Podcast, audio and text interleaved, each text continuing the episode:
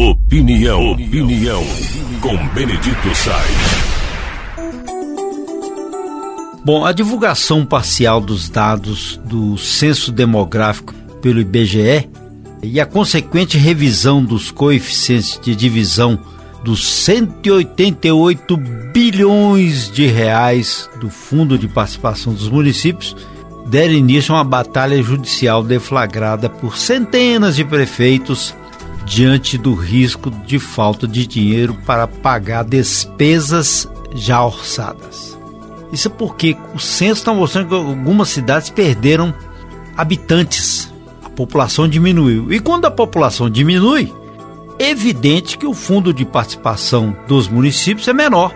Então o dinheiro é dividido, forma o bolo.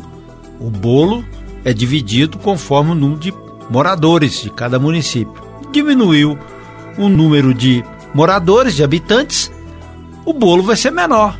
Então vai faltar pedaço para as prefeituras. Muitas delas inchadas, inchadas mesmo aí com a folha altíssima. Mas o mais importante é manter a educação, a saúde e a infraestrutura funcionando. Agora o que chama a atenção é que muitas cidades perdem mesmo seus habitantes é porque elas não, elas não têm atrativos que, que a prefeitura está fazendo para incentivar o emprego? Você pega uma cidade como Montes Claros, a maior cidade do norte de Minas, o número de jovens empregados aumentou.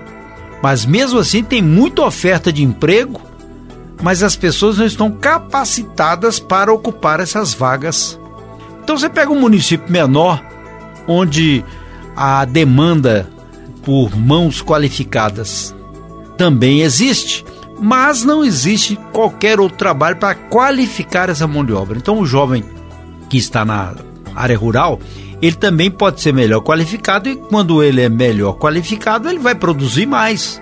Se ele for melhor qualificado, não só questão educacional, mas também profissional, ele vai ser utilizado como mão de obra qualificada numa indústria, no comércio.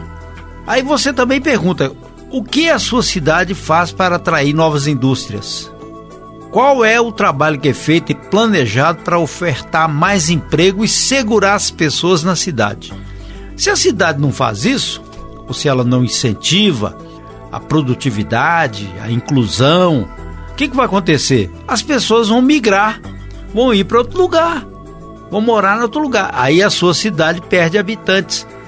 Pior ainda é quando a sua cidade tem educação ruim, saúde ruim, pessoa chega lá no posto de saúde, não tem remédio, ela chega lá para fazer um exame, não consegue o exame, para conseguir internação, não consegue, ela vai ter que mudar de lá, ué, vou ficar fazendo o que aqui?